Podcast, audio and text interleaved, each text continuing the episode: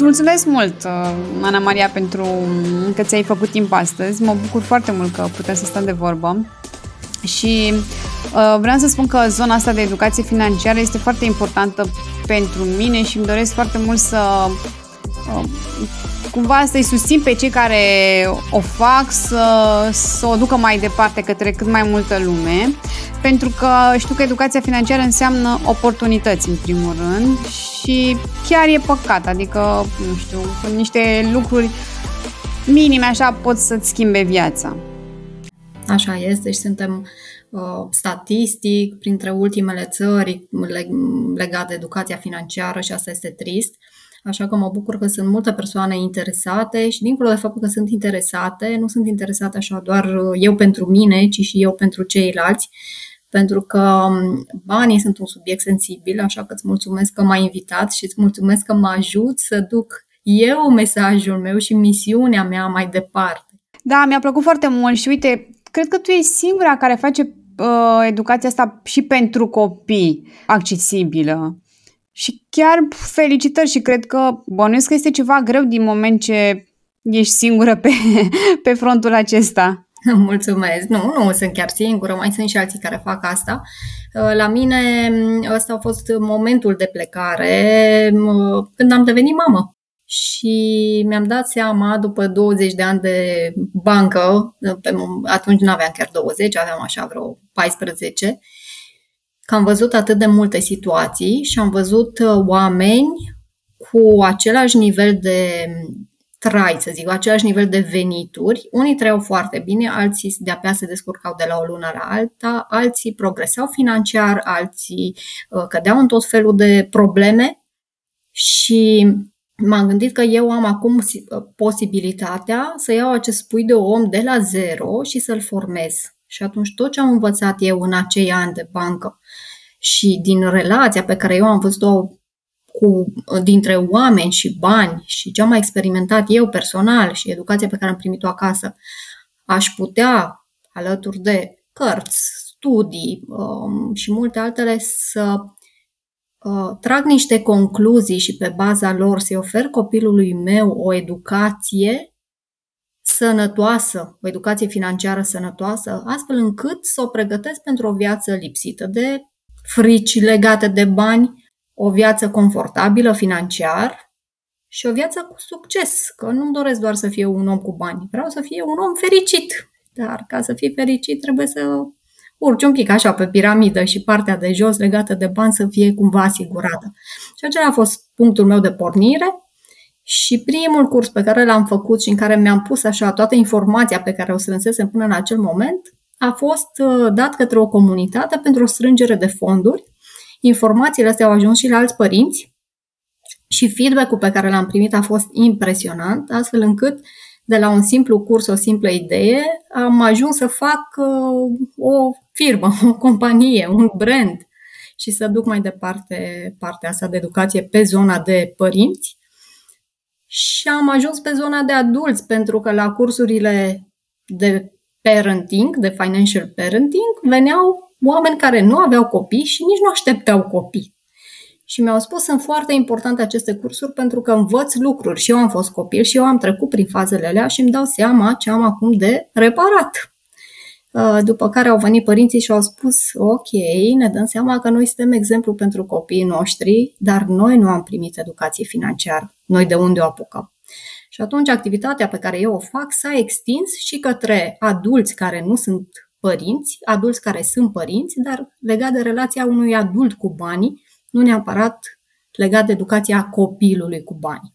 Da, asta chiar, chiar vreau să precizez că înainte să... Mi-aș dori ca acest episod să includă și informații despre educația financiară pentru copii, dar înainte de toate, uh, ca părinte tu trebuie să ai anumite informații de bază, că nu poți să mergi către copil dacă tu nu ai o bază foarte bine formată și dacă tu nu faci anumite lucruri, degeaba explici copilului că nu da. are aceeași valoare. Și foarte bine ai spus, dacă tu nu faci acele lucruri, pentru că studiile ne arată așa, comportamentul financiar al copilului se formează în cei șapte ani de acasă. Pornim de la personalitatea financiară cu care se pare că ne naștem, ce vedem și ce interiorizăm acasă, după care urmează mediul în care trăim și evenimentele uh, pe care le, uh, prin care trecem de-a lungul vieții. În primii șapte ani de viață, copilul nu poate să înțeleagă valoarea banilor, încep, înțelege conceptul banilor și atunci relația pe care noi, părinții, noi adulții o avem, ei o văd și o înțeleg.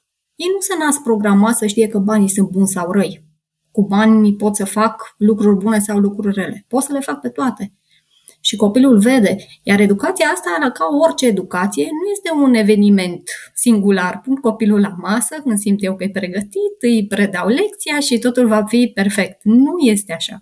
Asta se construiește zi cu zi, zi cu zi și sunt mulți uh, adulți care în momentul în care devin părinți încep să fie responsabili, să fie atenți la ce fac, cum vorbesc despre bani, cum se raportează la bani, pentru că își dau seama că tot ce fac ei influențează copilul și atunci primul pas în educația corectă și a unui copil este tu, ca părinte, să ai o relație bună cu banii tăi și cu partea asta financiară. Da, ai spus, ai spus-o foarte frumos și mă bucur că avem azi ocazia să discutăm despre ambele aspecte și înainte de toate să te prezint un pic, că am trecut direct la discuție și nu am precizat că ești un specialist financiar bancar, ești și trainer și blogger și părinte, în primul rând, și fondatoare a site-ului Financial Parenting. Uh, uite, încă o precizare. Uh, eu mi-am dorit ca acest sezon din acest podcast să fie despre, ca tematică despre mindset. Și mm, cam uh, aș vrea să plecăm uh, în discuția noastră de la ideea asta de mindset al banilor. Ce, ce înseamnă pentru tine să ai un mindset, mindset corect al banilor? să fii tu bine cu banii tăi și să-i vezi ca pe o resursă, să nu le dai o importanță mai mare sau mai mică decât li s-ar cuveni. Și vine la fix uh, ideea asta de mindset, pentru că zilele trecute am avut câteva discuții, așa s-a întâmplat, să um, vorbesc cu persoane din jurul meu și să-mi dau seama că factorul care te împinge către succes sau care te oprește este fix mindset-ul. Dacă eu spun, uh, păi asta este meseria mea, mai mult de atât nu pot să câștig și ce altceva aș putea eu să fac în viața asta ca să fac bani, e clar că mi-am închis uh, orice șansă de a progresa financiar. Dacă eu spun, o să găsesc o cale, încă nu știu, dar uh, mai duc și o să văd. Dacă alții pot, pot și eu, cerul este limita.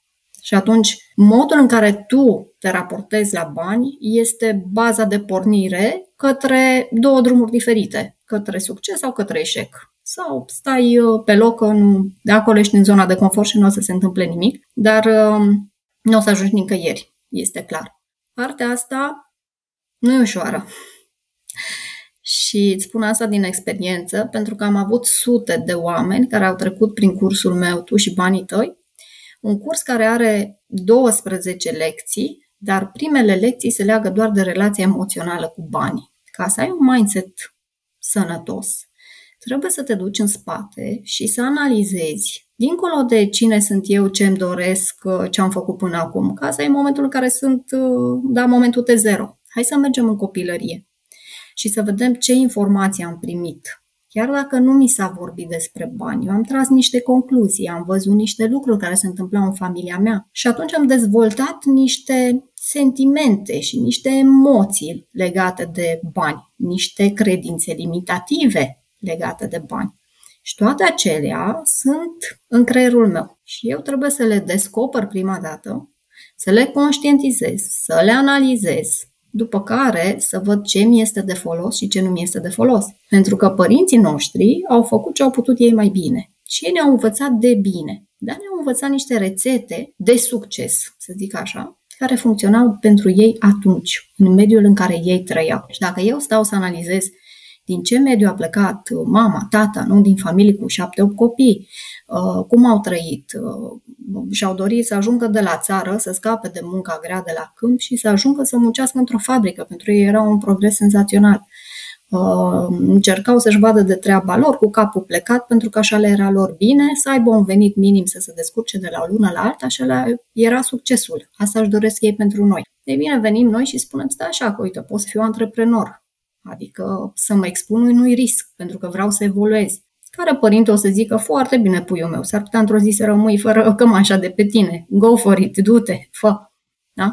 Părinții o să încearcă să ne țină în zona aia pe care eu consideră și atunci eu, acum adultul, stau și informez eu relația mea cu banii. Și atunci iau din spate, fac curat, păstrez doar ce mă ajută, pun educație peste și o să-mi dau seama la un moment dat că o să-mi schimb acest mindset. O să mă duc alături de oameni care au aceleași dorințe, aceleași obiective, aceleași, um, cum să zic, dorința de a evolua. Dacă eu am credința că banii nu sunt buni, că banii sunt răi, că banii sunt ochiul necuratului, nu o să am puterea să fiu un om de succes și să fac bani. O să fiu un om de succes care nu fac bani, nu știu, o să fac ONG-uri și nu o să ajungă niciun bani la mine. Deci eu asta văd, că trebuie să îți dai seama ce dorești tu, care este scopul tău în viață și pe pământ, ce îți dorești pentru tine și pentru familia ta, din punct de vedere financiar, poate îți dorești doar siguranță, poate îți dorești, nu știu, să experimentezi tot ce se poate în viața asta. Și din momentul ăla, să-ți faci acel mix de informații și de credințe care să te ducă unde îți dorești. Ăla cred că este mindset-ul corect. Și depinde de la om la om. Ce aș vrea să te întreb aici, uh, înainte să mergem și un pic în zona de credințe, care ai observat tu că este diferența de mindset între oamenii bogați și oamenii săraci? Că există, cu siguranță. Da, sunt, uh, sunt mari diferențe. Um, cea mai uh, așa săritoare în ochi, oamenii săraci consideră că uh, a fi bogat ține de noroc. Uh, cei bogați știu că nu ține de noroc, ține de multe alte lucruri, printre care să muncești din greu, să-ți găsești punctele tale forte și să te duci pe ele, să te dezvolți pe ele, să sacrifici pentru o perioadă tot ce de sacrificat și multe altele. Da. În timp ce oamenii săraci nu o să facă asta. Oamenii săraci preferă să se plângă și să vadă probleme în locul soluțiilor. Oamenii bogați trec de partea de probleme, da, ok, asta e problema și care e soluția. Suntem uh, în direcții total diferite ca mindset. Și da, oamenii săraci pot să ajungă bogați, 80% din uh, bogații planete care sunt la așa prima linie de bogați, adică self-made milioners, făcuți din munca lor, nu din moștenit. Sunt oameni care vin din familii modeste sau chiar sărace, dar care au avut parte acasă de o educație foarte bună pe partea asta, de un mindset corect legat de bani. Și dacă facem asta, pentru că sunt oameni care spun uh, eu sunt sărac, așa să fie neam de neamul meu. Nu e adevărat. Poți să fii sărac și să te duci copilul foarte bine. Să-i explici care sunt valorile din viața asta, să-i, să-i dai o gândire corectă, astfel încât să-i dai șansa ca să nu-l oprească nimic, să facă orice pe lumea asta. Și care ar fi primul pas? Acum, dacă e să ne întoarcem și la credințele alea limitative pe care poate le avem din copilărie sau de-a lungul, nu știu, adolescenței sau de care ne-am lovit așa că ne-am format noi ca oameni, care este primul pas spre, uh, o să zic, independență financiară, că până la urmă cam asta ne dorim ca și rezultat final. Uh-huh. Primul pas ar fi să conștientizez modelele pe care eu le aplic în viața mea. Ăla este punctul de pornire. Și cum fac asta? Un model este să țin un jurnal cu toate cheltuielile mele. Oricum am nevoie de un jurnal ca să știu cât cheltui, pe ce cheltui.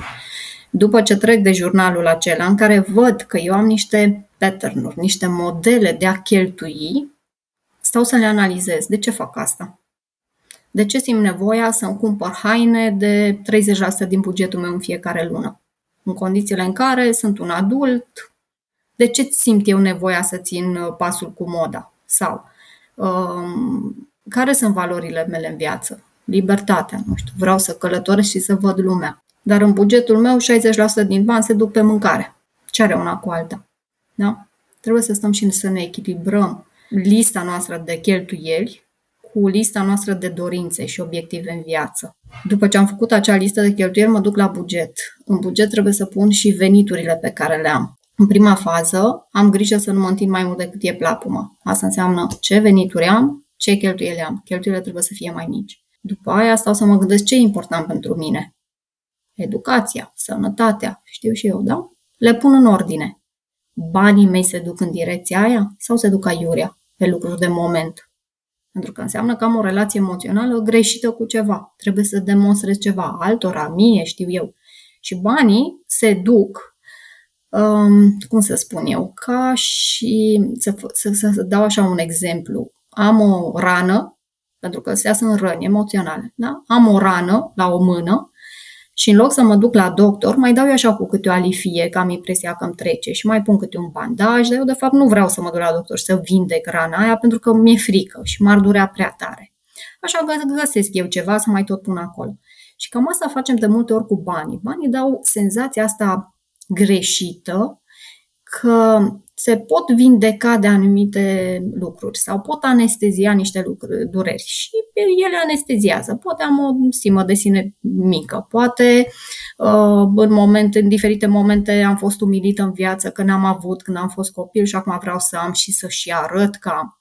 Da? Și toate astea o să le găsesc eu înăuntru meu, răspunsurile sunt acolo nu e ușor să intri în zona aia, dar eu zic că dacă nu faci curat în zona aia, doar prin educație financiară, prin faptul că tu te ambiționezi să-ți faci un buget și să te dedici în fiecare lună, uite, nu dau mai mult de 30% pe mâncare, 20% pe cheltuieli curente, cu 50% mi-am acoperit nevoile. Mai impun un 20-30% pentru dorințe și gata, 20% sunt în investiții, mi-am făcut un buget și mă țin de el. O să mă țin o perioadă. După care, dacă relația emoțională nu este vindecată, rana aia nu este vindecată și nu vreau să o văd că e un model, că e un pattern, o să revin la el.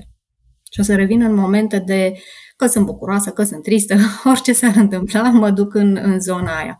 Și asta o să mă destabilizeze pe termen lung. Sunt persoane care se ambiționează să-și facă să-și pună bani deoparte, să zice, nu și-au pus niciodată, uite, vreau să învăț să pun și eu bani deoparte, să am niște economii. Degeaba își pun o perioadă și în momentul în care banii ăia se adună, îi cheltuie. Și acum depinde. Pe ce? În funcție de fiecare ce durere are. Și nu ajunge, adică doar de partea asta de educație financiară nu ajunge dacă nu mă duc să-mi fac analiza asta, să văd eu, eu personal pe ce dau bani, nu trebuie să mă compar cu cei din jurul meu. Eu trebuie să-mi fac mie analiza asta ca să fac pace eu cu mine și atunci când îmi rezolv problemele astea, le conștientizez. Primul pas este conștientizarea, după este analiza lor și după este înlocuirea lor cu altceva. Când mă simt tristă, nu mă mai duc să-mi cumpăr haine noi care o să zac în dulap și după aia uh, cade dulapul pe mine sau le dau mai departe, ci o să fac altceva. O să mă și o să mă plimb în parc. Da? Să încerc să găsesc lucruri care nu costă bani și nu o să mai dau aiurea banii în stânga în dreapta. După care încep cu banii aia să fac altceva, ceva ce contează pentru mine. Uite, aici uh, chiar aș completa ce ai spus tu, este foarte frumos și ai spus foarte, foarte clar și pe scurt așa ce are de făcut fiecare. Și aș completa că ar trebui să plecăm de fiecare dată de la valorile noastre personale. Exact. De la explorarea lor, dar nu așa po, faci un test pe internet și îți dau trei valori. Nu, să te gândești bine dacă ceea ce ești tu zi de zi ceea ce faci tu, reflectă într-adevăr valorile tale, să, să-ți aloci un pic de timp să te să vezi exact ce ți aduce bucurie, că valorile sunt ceva ce ți aduce ție bucurie foarte, foarte mare și poate da, shopping-ul este, deși nu cred că știu că e doar o din asta emoțională, așa, o eliberare emoțională. Există ceva acolo care îți aduce bucurie și energie și acel lucru, dacă îl găsești, apoi toate cumva se leagă, nu mai... Da. Doar de deci răbdare. Să vedem partea asta, relația noastră cu banii ca fiind o stradă paralelă, e ceva așa science fiction. Nu este ceva ce are, e parte din viața ta, dar viața ta este într-un fel, viața mea este în alt fel, avem dorințe diferite, valori diferite, obiective diferite. Și atunci, în momentul în care eu fac educație financiară, încerc să le spun adulților, voi trebuie să vă uitați în ograda voastră. Fiecare trebuie să-și acopere zona de risc pe care o are. Dar un, într-un fel arată o zonă de risc într-o familie care are probabil părinții bătrâni sau uh, de care trebuie să aibă grijă. Mai au și copii mici de care trebuie să aibă grijă și atunci riscul la care se supun este foarte mare, riscul financiar zic. Da? Oricând se poate întâmpla ceva, să avem nevoie de bani, de doctor, de orice. Altfel este o familie care este tânără, are copii, dar are părinți tineri și sănătoși care îi ajută cu bani. Și atunci nu o să le propun aceleași procente, atâta trebuie să pui deoparte, așa trebuie să faci. Nu! În plus, viața asta trebuie să ne aducă bucurie. Viața nu e despre a ne calcula banii. Noi trebuie să ajungem în zona aia în care suntem confortabili cu banii pe care avem. nu ne ajung banii, și asta este o problemă acum fierbinte, cum toate se scumpesc, ce ne facem? Păi pe termen scurt, faci lista de cheltuieli și strângi cureaua, vezi și tu de unde poți să tai și ce poți să înlocuiești, ce poți să organizezi mai bine și pe termen lung tu ce-ți dorești. Pentru că dacă nu îți dorești doar să supraviețuiești, îți dorești mai multe vacanțe, îți dorești să îi oferi copilului educație, îți dorești lucruri mai de calitate. E bine, atunci trebuie să, să începi să te gândești la alte surse de venit. Dar lucrurile astea fac parte din viața ta. Simplu fapt că oamenii fac acest exercițiu, să-și facă lista lor de cheltuieli și să vadă că aceste cheltuieli, banii se duc în zona lor de plăcere și zona lor importantă în viață, dincolo de acoperirea nevoilor de bază, pur și simplu răspunsul lor este Ana Maria, parcă am mai mulți bani dintr-o dată. Pentru că banii se duc acolo unde se contează și se închid acele găuri din țevi, să zicem. Da, e ca o țeavă de apă care are o gaură. Ce ajunge pe partea cealaltă la robinet, o să fie o parte din apă, o parte se pierde și nu se face nimic cu ea. Exact așa este și cu banii. Am avut într-un curs o doamnă psiholog care mi-a spus în momentul în care am, uh, mi-am identificat aceste uh, lucruri care mă blochează și mi-am dat seama că emoțional cheltuiam, eu cheltuia pe dulciuri, de exemplu, sau pe lucruri micuțe, aș cumpăra ceva, tot timpul ceva, ce în momentul în care am făcut uh, acest exercițiu și ce m-a ajutat a fost să facă un exercițiu de recunoștință, să-și dea seama pentru ce este recunoscătoare, n-am mai avut acea durere emoțională în care să meargă să cheltuiască bani. Și mi-a spus, în luna aceea a fost prima lună în care la finalul lunii am rămas cu bani în cont, înainte să primesc următorul salariu și am fost uimită. Deci să nu excludem partea asta și să facem pace cu ea, de acolo pornim mai departe, liniștiți în viață. Așa e și, într-adevăr, e foarte important să-ți notezi cheltuielile și aș vrea să, să completez tot așa. Vin și eu cu niște completări că am avut și eu niște revelații așa în ultima vreme și m-aș bucura să le împărtășesc mai departe. Două lucruri care mi-au îmbunătățit mie mult relația cu banii. Prima a fost că am fost atentă la tot ceea ce îmi vine ca bani, um, dar atentă nu doar că știam că se adună sau uh, să mă bucur că, uite, a mai venit, nu știu, 200 de lei, abar n-am, alocația copilului. Lucruri poate care erau mărunte sau beneficii și să le văd și pe alea ca bani care au venit către mine, nu doar că am cheltuit. Uh-huh. Al doilea lucru e atunci când cheltuiam ceva să, să mă bucur că am, să mă uit cu recunoștință la acea cheltuială, știi? Să nu mă uit, ok, iar am de plătit uh, factura la curent, iar am de plătit uh, nu știu ce, da, e ok, mă bucur că am cum să o plătesc și nu face, nu știu, gaură în buget și uh, e ok. Da, vezi, uite, ăsta e un exemplu foarte bun de schimbare de mindset. Ai trecut din zona de frică în zona de, de, de bunăstare, de progres financiar, de recunoștință. Pentru că asta trebuie să facem, chiar să ne bucurăm de bani. Aveam un prieten care îmi spunea, eu mă bucur cât am de plătit taxe. Vorbeam de, făceam o comparație între taxele pe care le plătim în România și în alte țări și zice, a, poate să fie oricât. Eu mă bucur foarte tare când am de plătit taxe. Cum să te bucur? Noi eram toți contrariați și a zis, cu cât am de plătit mai multe taxe, înseamnă că am pentru ce să plătesc taxele astea? Înseamnă că am o bază de venit. Cu cât sunt taxele mai mari, cu atât baza banii care îmi rămân mie sunt mai mari. Deci eu mă bucur și ne-a impresionat. Așa a fost uh, o idee foarte bună. Ai dreptate. Mai dăm și la alții, ne mai rămân și nouă, hai să fim pozitivi și da, trebuie să, să ne bucurăm. Avem tendința asta să o facem și nu doar în legătură cu banii, și în legătură cu tot ce ni se întâmplă. Luăm multe lucruri așa, uh, de parcă sunt normale, sunt de dat. Nu-i mare lucru am făcut ceva la birou și lumea mă felicită și eu încerc cumva să mă spun, e, nu-i mare lucru, am primit 200 de lei, ce 200 de lei în ziua de azi, a, nu-i mare lucru. În momentul în care ne bucurăm și ne dăm seama că este mare lucru, am găsit pe stradă un leu, am atras niște bani, Mă da, bucur. Corect. Acum am atras 200 de lei, dar poate luna viitoare atrag 2000 sau 20 de mii. Cine știe?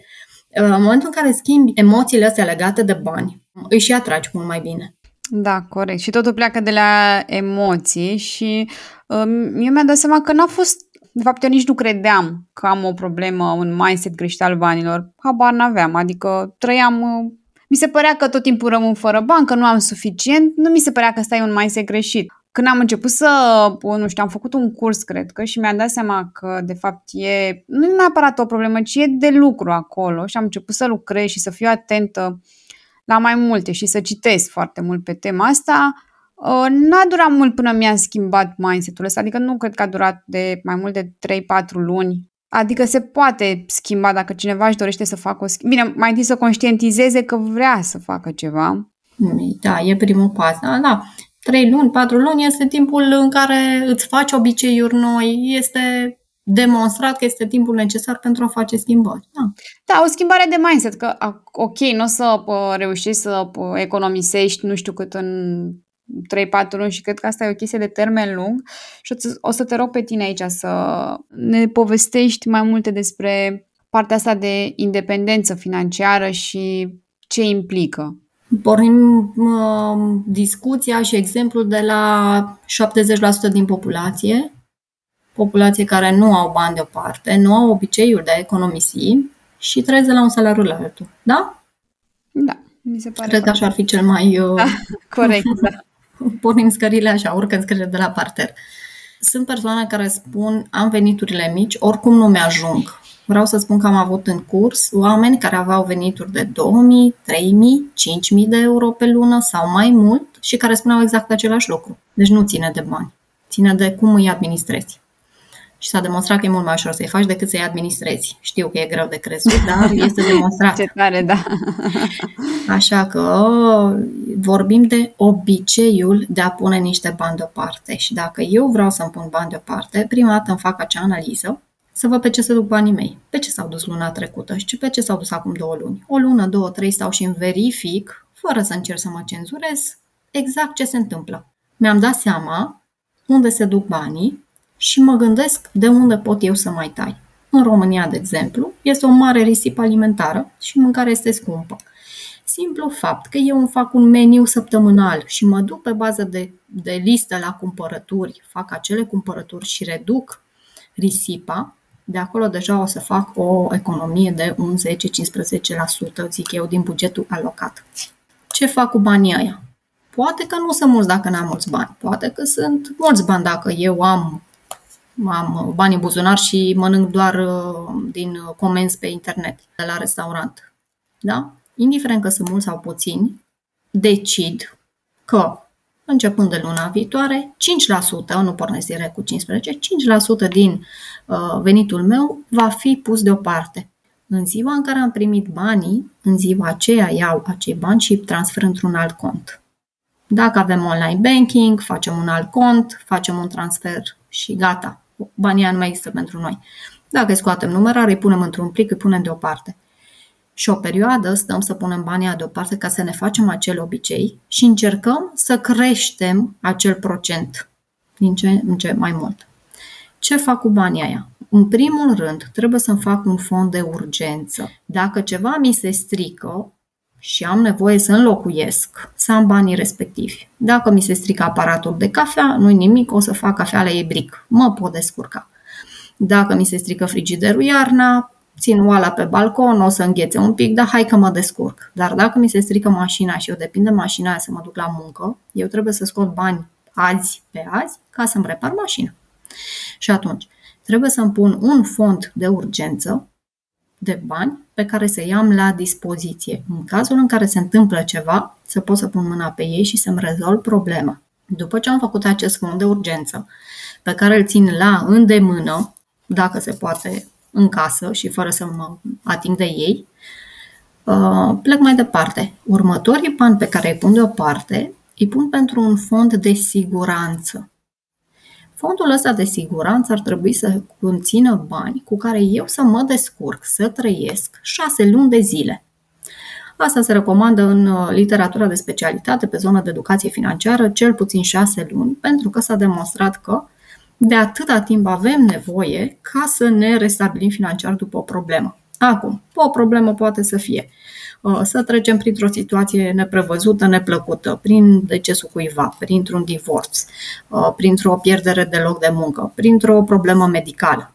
Da? S-a stabilit că șase luni ar fi suficiente să trecem prin așa ceva.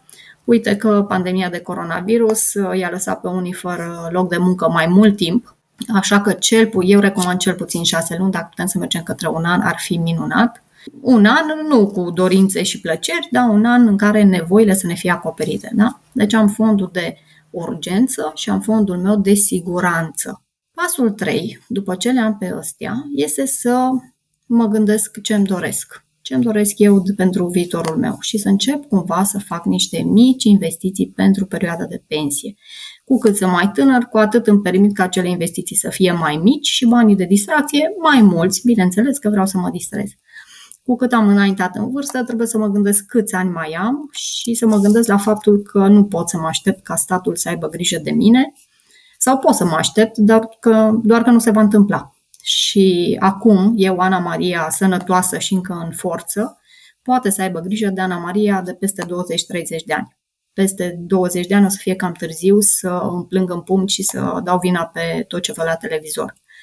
Da. Deci asta înseamnă să-mi fac o asigurare de viață ca să-mi acopăr riscurile, să-mi fac o asigurare care să-mi cu acumulare de capital sau mici investiții uh, la bursă, cu risc mai mare sau mai mic, depinde cum sunt eu și cum uh, îmi și permit, astfel încât o sumă de bani, care să nu mă deranjeze foarte tare, să fie pusă acolo pentru eu, Ana Maria, cea din viitor. După care începem să economisim pentru plăcerile noastre, pentru cursuri de dezvoltare personală, pentru zona de cărți, pentru vacanțe frumoase, pentru experiențe minunate și pentru ce ne mai dorim noi. Unii vor să schimbe mașina, des alții să schimbe casa sau ce au prin casa și așa mai departe. Când am ajuns deja în pasul ăsta, uh, suntem independenți și liberi financiari. Independenți financiari ar însemna să ajungem la un nivel de venituri pasive care să ne și spun imediat ce sunt veniturile active și pasive, care să ne dea șansa să, fim, să facem ce vrem când vrem. Da? Adică la 40 de ani am suficiente venituri pasive cât să mă pensionez, să zic așa, adică nu mai fac nimic dacă, pentru că nu mai am nevoie, fac doar din plăcere. Veniturile active sunt cele care vin în urma muncii mele, cum sunt veniturile din salarii. Trebuie să mă gândesc că dacă eu mă îmbolnăvesc, pățesc ceva, veniturile alea nu mai vin, că nu mai, nu mai muncesc, nu mai vin. Dacă am o anumită meserie, am un anumit mm, salariu pe oră, să zic așa, pe care pot să-l obțin în diferite domenii. Altfel spus, este o limită. Pot eu să devin cât mai bun și cât mai bun și cât mai bun în domeniul meu și atunci să-mi dau seama cât câștig eu astăzi și ce aș putea face să fiu mai bun, să ajung la alt nivel și să câștig mai mult. Și mă dezvolt profesional. Pot să-mi doresc să fac mai multe lucruri. Mă dezvolt și profesional și personal mă gândesc dacă am și alte aptitudini sau hobby-uri pe care le pot monetiza și astfel încep să fac mai multe surse de venit. Nu mai țin ouăle în același coș, am mai multe surse de venit. Dacă una cade, da, dă faliment angajatorul, trebuie să dea oameni afară. Nu mai sunt eu fericit la locul ăla de muncă, asta este, mai am încă alte surse de venit care o să mă susțină. În momentul în care din sursele astea de venit activ pun bani deoparte și încep să investesc adică pun banii la treabă și banii mei muncesc pentru mine, încep să acumulez aceste venituri pasive, care sunt venituri din chirii, venituri din drepturi de autor, uh, venituri din câștiguri la bursă. Da? Am bani, îi investesc în bursă, în acțiunile unor companii și încep să primesc dividende. Da? Nu mai trebuie să fac nimic, pur și simplu banii mei sunt acolo. Investesc într-un apartament pe care îl dau în chirie. Mie o să-mi vină chiria aia lună de lună. Nu mai muncesc pentru apar, bineînțeles, este semi pasiv, că trebuie să fiu atentă, să fie toate în regulă, să rezolv orice de la tencuiala căzută până la un pe care se arde. Este treaba mea, dar uh, principiul este același. Dacă eu investesc în ceva, deja banii ăia sunt niște mici uh, muncitori pentru mine ei se duc și muncesc pentru mine și încep să-mi aducă venituri. Un om independent financiar este un om care are suficiente venituri din astfel de surse pasive ca să nu fie îngrijorat de sursele lui active. Dacă nu mai vrea, nu mai muncește pentru care bani să trăiască. Asta e adevărata libertate financiară. Da, dar asta e ceva destul de greu de atins și... Um, ea între 7 și 10 ani Cam asta. Mm-hmm. Ok. Nu te poți, dacă te aștepți la ceva mai rapid, da, asta, asta, vreau să preci, asta vreau să precizez, așa din ce știi tu, cât ar dura dacă... Cam așa, 7-10 ani îți ia să mm-hmm. începi să construiești. Acum depinde cât de bine poți tu să te analizezi sau câtă dezvoltare personală ai făcut ca să te cunoști, să-ți dai seama care sunt zonele tale de maxim potențial. Pentru că noi am pornit în viața asta pe zona de educație cu un mare handicap, trebuia să fim buni la toate, să fim copiii de 10. Și atunci încercăm să facem asta. În loc să ne concentrăm pe ce suntem cei mai buni, uh-huh. și să mergem pe zona aia, să mă dezvolt profesional și personal pe zona aia și să-mi caut jobul ăla la care eu performez de top și câștig cei mai mulți bani din partea aia, Uh, nu, stau să văd la ce nu sunt bună, nu cer ajutor, nu mă fac de rușine și stau și mă complac într-o situație în care nu avansez. Da, stau într-un job care nu mă face fericită. Dacă nu mă face fericită, n-am cum să ajung să strălucesc și să fac bani. Frica asta ne ține prizonieri și nu avem curaj să facem asta. Uh, ajungem să fim obosiți uh, mental, ajungem să fim așa într-o roată din aia de hamster și nu putem să vedem în afară, să, fac un, să ne luăm o pauză, să facem un pas în spate și să zicem, stai așa, cine sunt eu? Și am avut o, un, un speech la un eveniment destul de mare în care era un eveniment, o sală întreagă plină de femei și le-am spus, când ați stat ultima dată să vă uitați în oglindă și să vedeți cine sunteți voi acum. Nu cine erați voi cele care ați plecat de acasă sau ați terminat facultatea și v-ați căutat primul vostru job. Sunteți la 5 ani, 10 ani, 15 ani de atunci, sunteți femei cu alte calități și asta li se aplică și bărbaților, dar ei știu mult mai bine să-și uh, folosească aturile și nu stați să vi le contabilizați și să le folosiți. Și este păcat. Puteți să faceți atât de multe lucruri, atât de diverse și să faceți bani din asta și nu o faceți. Pentru că stați într-o zonă de confort mult prea mică sau stați într-o zonă de confort creată de alții, care este o zonă de disconfort pentru voi, dar cu aia v-ați învățat alții v-au spus cum și ce trebuie să faceți și ați rămas acolo. E păcat.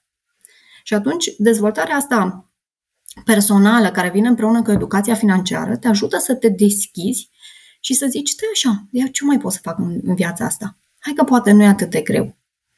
Cei care au mentalitate de sărac o să spună, eh, nu se poate mă, stea povești, dacă nu câștig la lotă sau dacă nu moștenesc ceva, a, nu o să fiu eu niciodată bogat. În timp ce uh, omul cu mentalitate de bogat o să spună, oare cum pot să fac? Și o să fie deschis la orice sursă de informație, o să fie focusat, concentrat pe ele și de câte ori o să învețe ceva, o să încerce să aplice la nivelul lui. Hai să văd cum funcționează asta. Și funcționează. Culmea, și funcționează. Da? Deci doar de noi depinde să ne scriem acest viitor.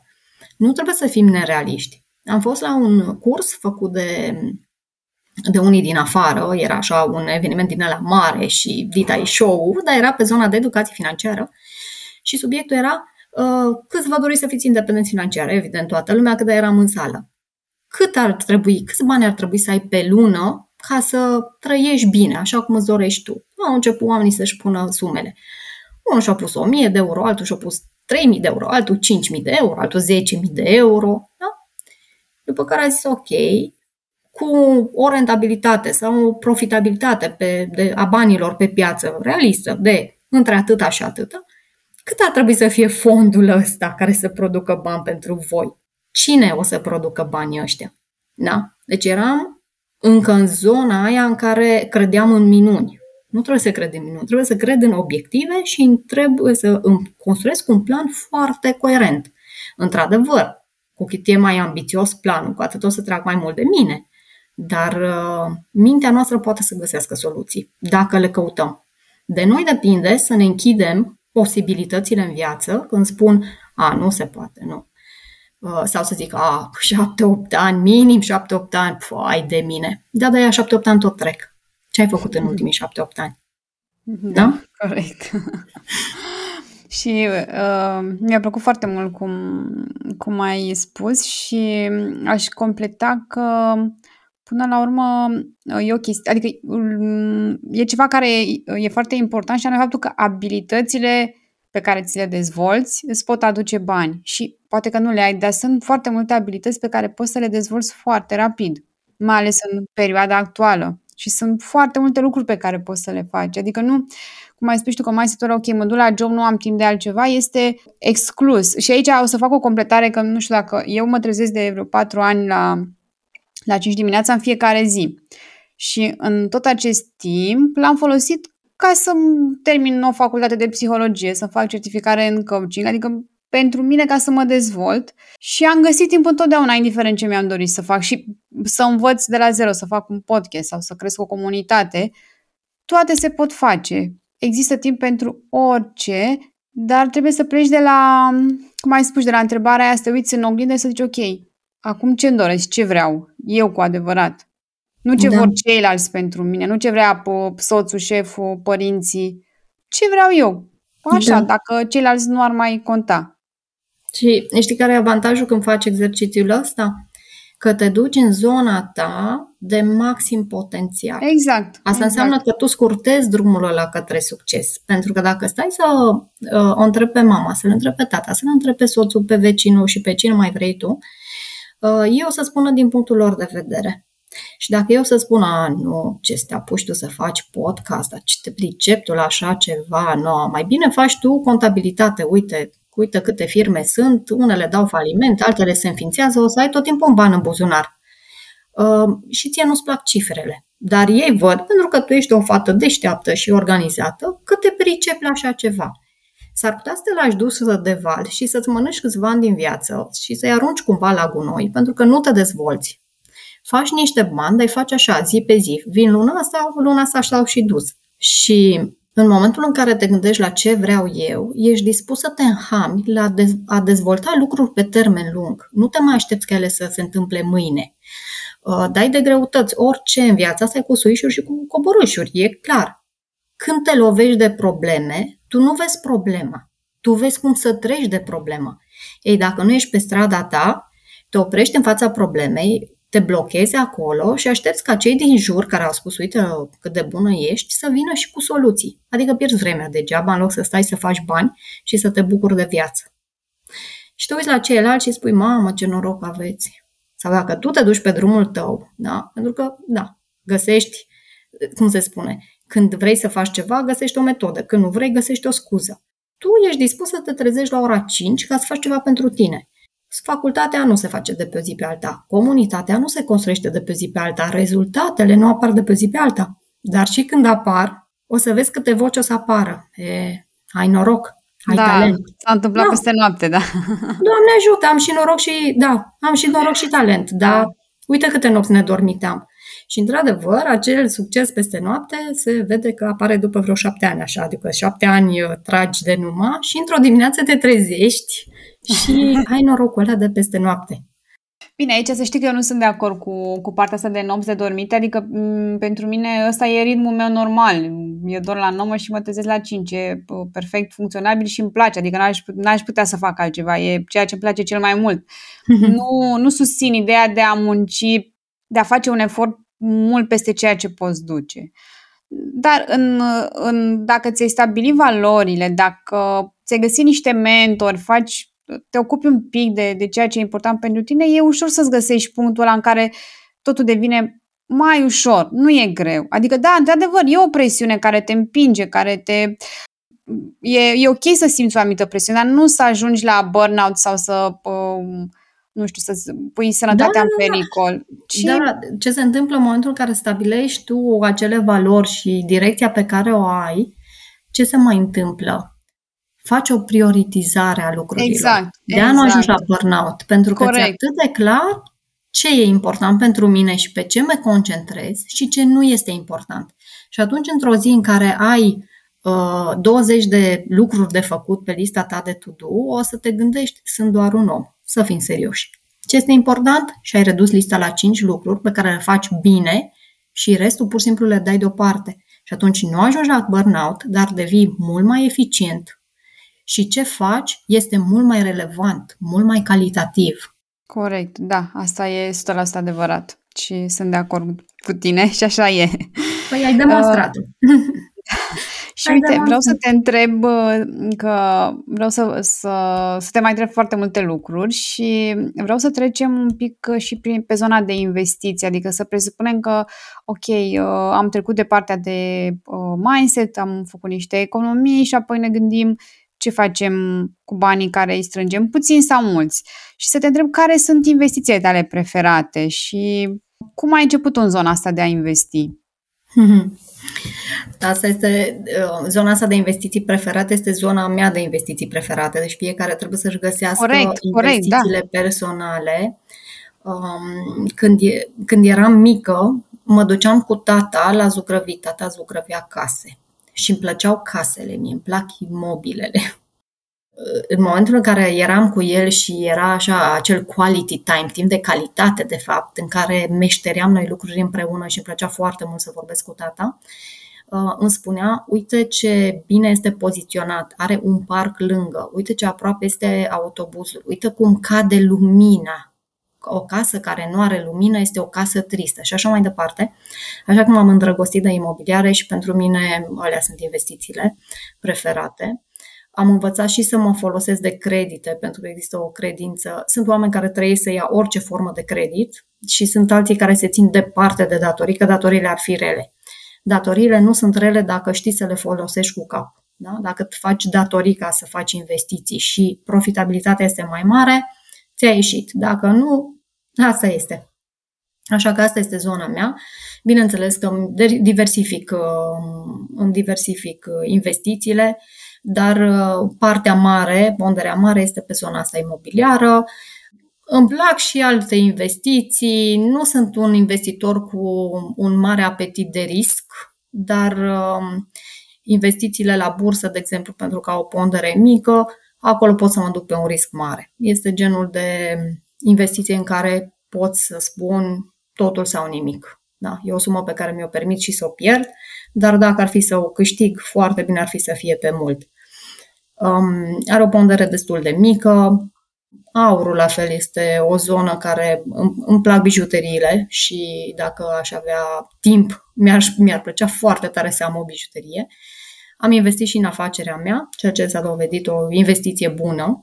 Pentru cine are astfel de gânduri, uh, este o investiție care ți aduce mult. Uh, s-ar putea să o pierzi, deci este o investiție cu risc mare, dar uh, beneficiile de alt fel, da, sufletești, merită, pentru mine au meritat toată investiția. Am asigurare de viață de, nu știu, de la 18 ani, cu acumulare de capital, așa că și este tot o zonă de investiție. Cam astea sunt. Și, bineînțeles, banii pe care îi țin și eu din fondul meu de fondurile mele diverse, pentru că am împărțit banii pe diverse fonduri, mi țin în uh, depozite la bancă, pentru că acolo nu urmăresc neapărat partea de investiție, cât urmăresc partea de siguranță. Și atunci, dacă am uh, credite în euro, am depozite în euro, pentru că am și credite în lei, am și depozite în lei, ca să am uh, și riscul de schimb valutar uh, acoperit. Uh-huh. Adică ca un da. fel de backup la... Uh-huh. Da, da, la pentru investițiile credit. celelalte pe care le, le finanțez uh-huh. din credite. Că sunt perioade în care s-ar putea să rămân fără niciun bani, sunt perioade în care câștig foarte bine și atunci uh, trebuie ceva să absorbă acel risc. Uh, investițiile mele preferate sunt în educație, pentru că în timp aduc cea mai mare, uh, cel mai mare profit am investit foarte mulți bani în mine și în educația mea, investesc în continuare și investesc în uh, educația copilului meu. Deci acolo se duc sumele cele mai mari. Am oprit restul investițiilor, sunt cumva stabile, merg cu piața, să zicem așa, dar uh, zona de educație pentru mine este foarte importantă. Poți să te întreb exact la ce te referi când spui educație pentru tine sau dai câteva uh, exemple? Fac cursuri fac multe cursuri și nu mai fac cursuri gratuite, fac pentru că mi-am uh, făcut o, o cum să zic, mi-am prioritizat timpul, n-am mult timp. Și atunci acel timp este timp de calitate și investesc în cursuri scumpe. La un moment dat treci de cursurile gratuite, treci de cursurile ieftine și dacă vrei să ajungi la un curs mai, uh, mai specializat pe zona ta, trebuie să duci pe zone, pe cursuri scumpe. Am cursuri cu coach, am cursuri cu psihologi, am uh, cursuri pe diverse zone de dezvoltare mm, care mie îmi plac și pe zona financiară, bineînțeles. Și fetița mea merge la o școală privată pentru că eu cred în, uh, în uh, investiția asta. Mm-hmm. Da, probabil că este în acord cu valorile tale faptul că alogi niște bani pe lună, destul de mulți pentru... Mulți, destul de mulți. Bani de o mașină pe an se duc doar pe, pe asta dar îi dau cu sufletul în păcat pentru că știu că, adică văd diferența, văd ce se întâmplă cu copilul meu Și mulți spun, Doamne, dacă tu ai pune banii ăștia deoparte și să-i dai când crește mare, tu îți dai seama că ai dat bani de o casă și mașină și să stea liniștită până îți găsește un job. Și le spun, da, dar nu asta contează. Pentru că îi dau acești bani atunci și o să-i facă praf. Nu o să știe ce să facă cu ei. Pe eu înveți tu până atunci. Nu e același lucru. Mm-hmm. Ce ar fi să-i dau banii ăștia pe rând, să investesc în ea și atunci să știu că în momentul acela, pentru ea, ă, lumea este plină de posibilități. Mm-hmm. Corect. Să fie mai importantă ideea de a ști că ea are toate opțiunile deschise. Da, am văzut cazurile astea, vă dați seama că în 20 de ani de bancă câte n-am văzut. Am văzut părinți care le dădeau copiilor mașină la 18 ani, casă, apartament când se căsătoreau și copiii după aia urmau, erau tot timpul băgați în datorii și părinții veneau să mai scoată câte un credit sau să mai strice câte un depozit ca să le acopere lor problemele financiare. Nu ajută un copil așa. Prin faptul că îi dau, fără să-l învăț ce să facă cu lucrul ăla. E ca și cum i-aș da unui copil uh, un cuțit ca să taie ceva, fără să o iau de la zero cu un cuțit bond, uh, cu niște... Nu îi dau copilului un cuțit de plastic să taie o banană, până ajunge cu un cuțit adevărat să taie un morcov care are o textură mult mai tare. La fel trebuie să fac în orice domeniu, inclusiv în partea asta legată de bani. Și acum, uh, acum aș vrea să te întreb, uh, te-am ascultat uh, înainte să, să avem acest episod în toate podcasturile sau pe YouTube, pe unde, pe unde am găsit informații și mi-a plăcut foarte mult de faptul că îți, mi-a plăcut foarte mult ideea că îți faci un vision board pe anul următor și aș vrea să te întreb ce, ce conține vision board-ul pe, ce o să conțină pe, pe anul 2022? Ha, care sunt așa de ciudate. La asta și îți spun de ce nu m-am gândit la asta. Pentru că fac acest exercițiu împreună cu un grup de oameni și suntem coordonați de un psiholog. Și psihologul vine cu o grămadă de informații despre creierul nostru, cum funcționează, ce face, cum drege, după care avem niște exerciții de vizualizare, după care facem acel vision board. Deci nu pun acolo, nu este un vision board doar de dorințe, este un vision board de obiective. Și vreau să vă spun că mi-au luat uh, trei ani ca să fac un vision board de al meu.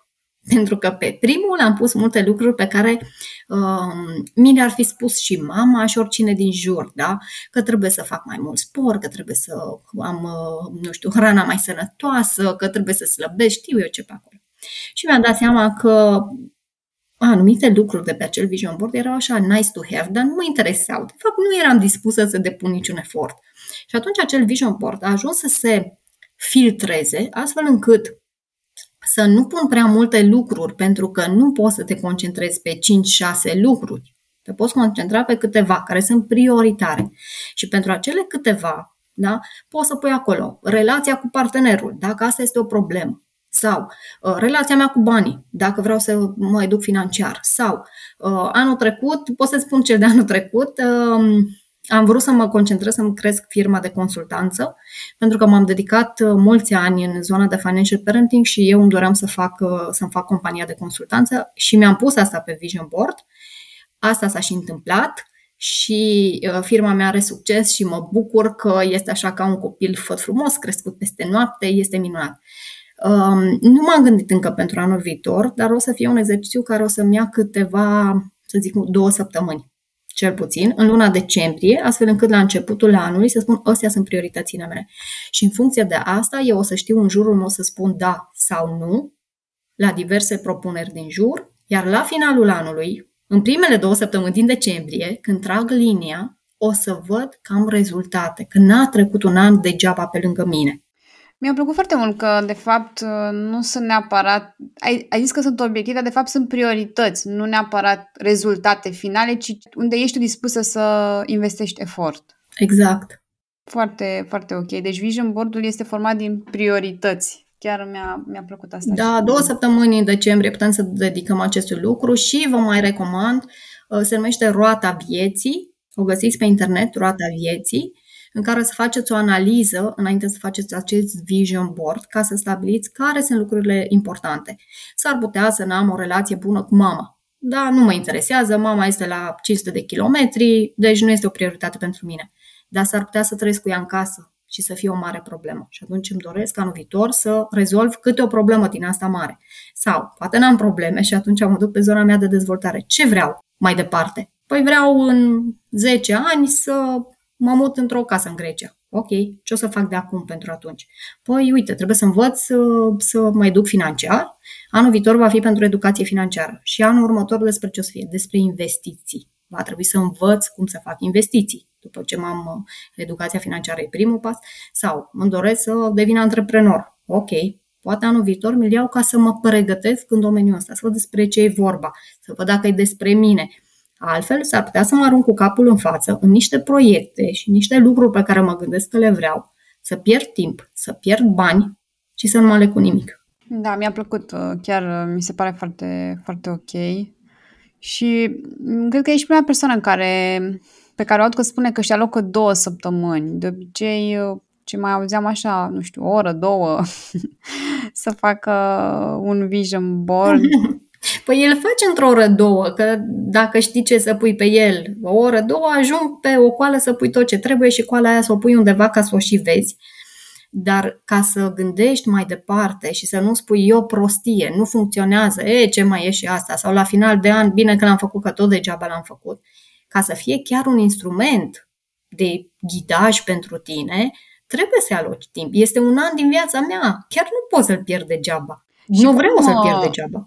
Cum aloci cele două săptămâni? Ce faci? Cum te organizezi în acele... În fiecare zi mă gândesc la câte un subiect sau... Um, da, este... E ca o carte de citit. Da? Când ai o carte și două săptămâni nu mai citesc cinci cărți în paralel. Uite, o citesc pe asta până la capăt. Uh-huh. Ei, este un subiect pe care mi-l las okay. în mintea mea. Nu mi-acopăr mintea cu alte probleme.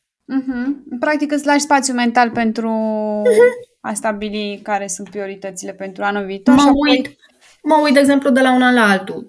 Mă uit pe lista uh, trecută. Ce, am, ce mi-am dorit și ce am făcut, ce am realizat. De ce n-am realizat anumite lucruri? Le-am făcut la nivelul pe care mi le-am dorit sau nu? Uh, dacă da, cum am făcut? Ce mă ajută? Ce m-a învățat? Ce concluzii am tras din anul ăsta? Cum sunt eu un om mai bun acum față de omul de acum un an? Și atunci cu Ana Maria asta de acum, cu abilitățile noi, cu competențele noi, cu tot ce am dobândit eu nou, cu o altă valoare, mă duc mai departe încă într-un an și îl fac să conteze. Și atunci să stai așa, să uh, o zi ți-ai luat valorile. Mai sunt aceleași valori în viața mea? Poate că ceva s-a schimbat. Poate nu mai sunt în aceeași relație. Eu eu cu mine, eu cu familia mea, eu cu soțul meu, eu cu copilul meu, sau a apărut un copil, sau mi-a crescut copilul suficient. Da? Când copilul meu avea șase ani, nu mă gândeam la noua afacere. Dacă când copilul meu a mers la școală și n-a mai avut nevoie de mine, deja prioritatea mea în viață s-a schimbat. Iar a urcat cariera. Da? Uh-huh. Și atunci, când stai o zi să te gândești la partea asta, încă o zi te mai gândești la cine sunt ce-mi doresc. Pentru că, uite, pandemia asta pe mulți ne-a schimbat. Faptul că am stat în casă, sunt fericit așa cum sunt. Ce mă face fericit? Ce nu mă face fericit? Stau două, trei zile și mi-analizez partea asta. Și atunci, când le pui cap la cap, se face un puzzle care are o imagine la final. Și e, nu știu, e o declarație de dragoste a ta pentru tine. Eu contez, timpul meu contează și sunt lucruri din viața mea sau oameni sau diverse care contează. Vreau să le pun în față hai să le analizez, hai să fac o, un triaj așa pe sufletul meu și la final ce o să iasă o să se și întâmple. Chiar mi-am notat acum, deși o să reascult și o să scot ideile, mi-am și notat să fie sigură că e notat. Uh, uite, ne-am apropiat de final și ne-am dus în multe direcții și mm, dacă ar fi să rămână cineva cu o singură idee din tot ce am discutat, care ar fi acea idee? Să aibă încredere în ei și să mm, investească în ei. Să investească timp, și să investească bani, pentru că valoarea ta personală nu dispare indiferent că e criză pe piață sau nu e criză, indiferent că e pandemie sau nu e pandemie, singurul lucru care te scoate din orice problemă și singurul lucru care face din tine un om fericit, indiferent ce ar însemna pentru tine fericirea, și un om liber, indiferent ce înseamnă pentru tine libertatea, ești tu cu tine. Dacă tu ești bine cu tine, totul în jurul tău o să se așeze și o să fie bine și da, vă recomand cu tot, din tot sufletul să vă educați financiar.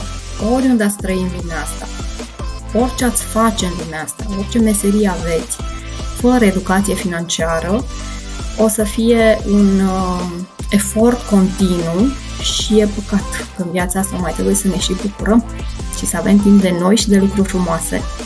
Și dacă acum nu sunteți acolo, în zona aceea, puteți să fiți în, în, într-un termen destul de scurt. Dacă voi vă iubiți pe voi și aveți grijă de voi și investiți în voi. Foarte frumos și îți mulțumesc din tot sufletul pentru tot ce, tot ce am discutat.